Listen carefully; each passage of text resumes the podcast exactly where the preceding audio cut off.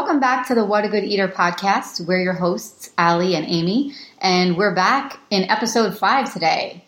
Uh, we're going to be talking a little bit about which foods to purchase organic and why. So, there are certain things that I like to purchase organic. You know, we can't buy everything organic, but I do buy certain things organic, and I base it off of what's called the Dirty Dozen list, and we'll get into that in just a minute. But, you know, Amy and I were speaking earlier about how it's so different between generations, where, you know, our parents' generation and previous generations they just used to go to the grocery store and if they wanted a dozen eggs, they bought a dozen eggs. If they wanted to buy some fresh peaches or strawberries, it didn't matter. They, they just bought them and they didn't even have to think twice about it. Our generation is dealing with so much stuff in our food and pesticides, and we'll get into more of, that, more of that in just a minute. But I would hate going to the grocery store with my mother because she would follow me around the produce aisle in particular and just look at what I was buying and just have her commentary in my ear like, oh my God, I can't believe you're spending that much money on strawberries. Oh my God, I buy this, I could get three pounds for that much. And she would just go on and on and on, just as like this little bird in my ear. And I kind of had to break it down for her why why the food is different nowadays and why maybe she would have bought things a little bit different if she were growing up raising a family now. Um, there are just a ton of different factors that we have to think about. And it's funny, once I did introduce her to this Dirty Dozen list, well, now she's so proud to call me and tell me. I follow the Dirty Dozen list and I made sure, and I made sure I only bought my strawberries from this organic farmer. And she's, she's all proud now that she knows about it. I can relate to Allie because when I've gone grocery shopping in the past with my mom, let's say I put something like wild caught salmon or you know some expensive fish in there. Um, you know, she she'll look at my cart and be like, "Wow, oh, wild caught salmon. Wow, Sean must be doing well at his work or something. it's like, That's no, fancy. We're just choosing to put our money in, you know, just certain important places. We certainly can't afford to buy everything organic, but let's talk about why to purchase organic foods in the first place. Is it even necessary? You know? So, organic foods are made without synthetic fertilizers, synthetic pesticides, prophylactic antibiotics, and hormones. And I recently taught a cooking class here in Denver, and one of the participants asked me a really valid question.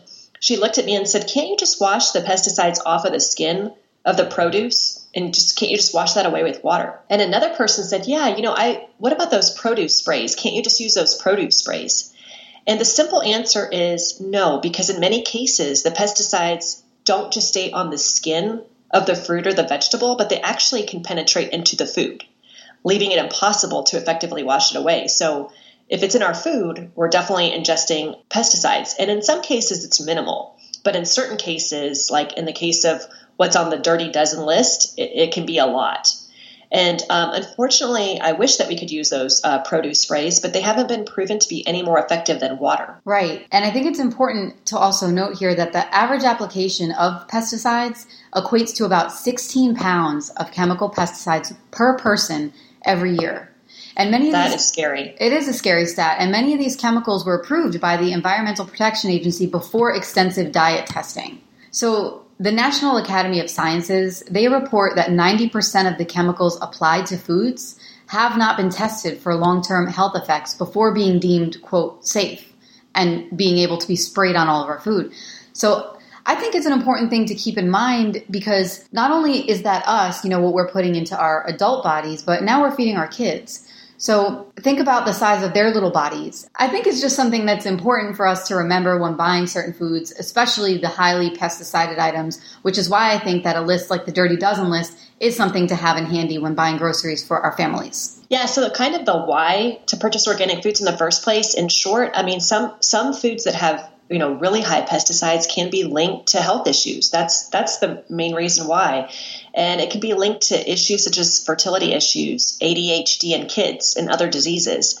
And so if you're like me i would love to have my pantry and fridge stocked with organic foods but i can't afford to purchase every single thing organic. So we're here to help you prioritize what's most important to purchase organic. There is a group called the environmental working group they're a nonprofit third party group, and every year they come out with a list of produce with the highest amount of pesticides.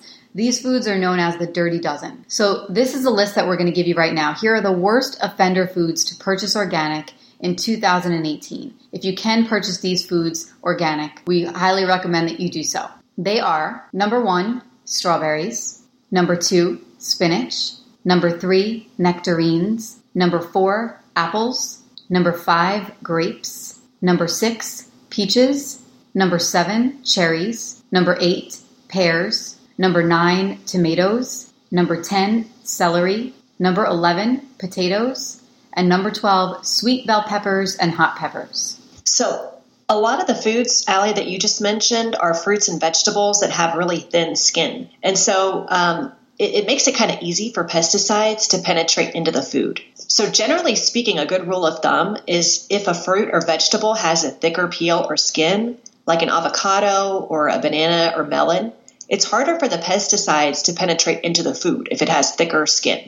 Yeah, it's a great way to remember it. So if you can't remember the dirty dozen, you know, we are going to include this list in our podcast notes. But just in case you don't have access to that and you're in the grocery store and you're running around, it's last minute, the point that Amy just gave is a great way to remember it. So we recommend that you uh, just bookmark the link on your phone so that you have easy access to it as you're doing your grocery shopping. If you can, it's also beneficial to purchase organic meat and dairy. Organic meat is free of synthetic pesticide and they don't use antibiotics. So you can look for the USDA certified organic label on the packaging to make sure it's actually up to the certified organic standards. This label is usually on the bottom right hand side of most packaging, and it can be found on like, you know, your milk carton, on organic meats that you're trying to purchase, things like that. Here's something to think about with meats. The EPA reports that a majority of pesticide intake comes from meat, poultry, fish, eggs, and dairy products because these foods are also high on the food chain. So, for instance, a larger fish that eats the smaller fish winds up accumulating all those toxins. They go up the chain, especially in their fatty tissue. That's why when you're pregnant, for instance, they tell you to stay away from the larger fish like the tuna. Uh, because those are the ones that tend to hold the, mo- the most mercury in them. But there's something else that I discovered that I was kind of shocked to hear about. Roughly 70% of antibiotics produced in the United States are fed to animals for non therapeutic purposes. So these hormones and things that are making their way into our cattle, for example, if you're a steak eater, if you're a meat eater, you know, we don't say this to scare you. We say this just so that you can be a little bit more mindful when you're purchasing your meats to look for that, you know, organic, humanely raised, no antibiotics, you know, grass fed. If you grass fed, yeah, grass fed. If you can splurge on it, do so. And I know, like for myself, we're not huge meat eaters. We do eat it. We just eat it in moderation. So because we don't eat it all the time, um, if we are going to eat the meat, we will splurge there. Right. Hormones fed to cows, they, they cannot be broken down even at high temperatures. So they remain in their complete form and get passed through from the animal to us. We're definitely consuming them, no yeah. doubt. And so, our tips, Allie and I are just going to share our tips for purchasing organic foods. And so, these are just our personal preferences on how we like to make our purchases. So for me, I like to purchase most of my organic produce from places like uh, Sprouts and Trader Joe's. That's kind of where I do the bulk of my weekly grocery shopping. And I'm just purchasing a lot of fresh produce from there. Um, the reason I like it is because I find that they have good organic produce and it's at a very reasonable cost. If I were to just go down the street where it's really close by, um, you know, for my and purchase all of my produce at the local grocery store down the road, it would break the bank for me. So I can't do that. But places like Sprouts and Trader Joe's offer it at a really reasonable cost. And um, my personal preference on meat, you know, I, I like to purchase my meat right now. I'm purchasing mostly from Whole Foods. And another idea is, you know, if you if you have a little bit of space or if you can, you know, just to grow your own produce and herbs right in your backyard or you know right wherever you can if you have the availability. We don't have a huge garden but we have a small garden and we're just trying to grow things like right now we're trying to grow tomatoes cucumbers we're trying to grow a few herbs we're trying to grow some beans you know just things like that. But obviously who, who's going to know better than what's in your food than if you're growing it yourself? For us purchasing our organic produce and meats we like to go to costco they have a lot of great deals, uh, especially on you can find organic chicken, you can find all other organic meats there. They have a really good selection. In fact, I was just there the other day and they had a really good deal on the organic, antibiotic free, hormone free chicken. Another great place that I like to go for our meats and our produce are the farmers markets. Amy, you had mentioned earlier the USDA label to look for on foods. When you go to the farmers markets, you probably won't see the USDA on many of them. Some of them do, but some of them don't. And I found out that the reason for this is because it t- costs a lot of money to become certified organic. So a lot of these small farms don't have that kind of money to invest to get that organic seal on all of their items. But if you talk to them and if you ask them, like I remember asking one of my favorite vendors there. I said, "Are you, are your vegetables organic?" And she said, "Well, technically, no, because they don't have the USDA seal on it, so I can't say that they're USDA approved organic." She said, "But you can come to my farm, and I can assure you, I do not use pesticides. The only reason why I don't have it is because it's very expensive." You know, to have that label on all of her food. So once I found that out, Right. it's like, forget it. I'm her customer forever. We go to the farmer's market every Saturday and they have, you know, live music there. The kids love it. They have ice pops there. So of course they love it. You know, and I can kind of make my rounds and buy my organic meats.